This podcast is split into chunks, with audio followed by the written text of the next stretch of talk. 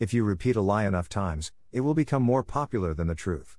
Sacred texts of Kushite Kemetic culture, pyramid texts, 2400 BC, coffin texts, 2050 BC, book coming forth into Day, 1550 BCE, are all archaeologically verifiable by actual written texts.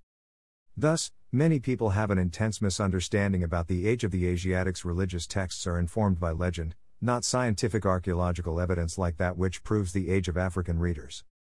However, many people don't realize that actual written texts of great age do not exist for many of the other religious texts of the world, their age is based on legend and was registered down more recently.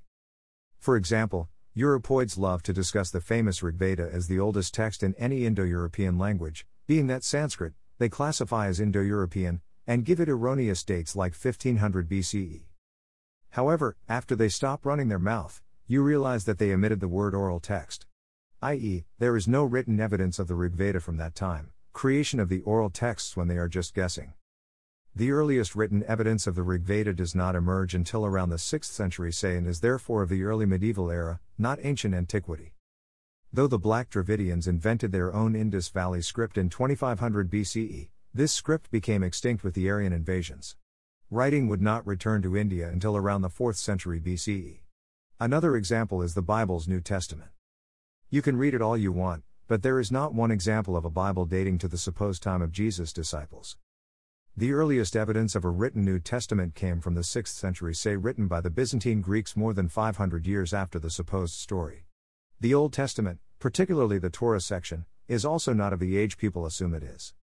The earliest written evidence is not evidence but fragments, not of pages, but a mere word here and there from a piece of a page. These date roughly to 600 BCE, but such terms are vague and could have come from any inspired text from Kemet, Canaan, or the Achaemenid. There is not one piece of written evidence of even a comprehensibly complete Jewish page before 200 BCE. Ironically, written evidence from 200 BC in Koine Greek, not Hebrew. Interestingly, as a book of Hebrew writing, the Torah has no written evidence in Hebrew until around 1200 CE. Christianity and Judaism require suspended belief for you to understand ideas that are not proven. It requires the same belief for you to understand the origin of their books, which have no evidence of coming from the times the authors are claiming to be talking. It is very different from the Kushite Kemetic system, which does not require an act of faith or belief but scientific inquiry, the pyramid system's text dated to the period archaeologically. Book of Coming Forth into Day of Pharaoh Pinedjem.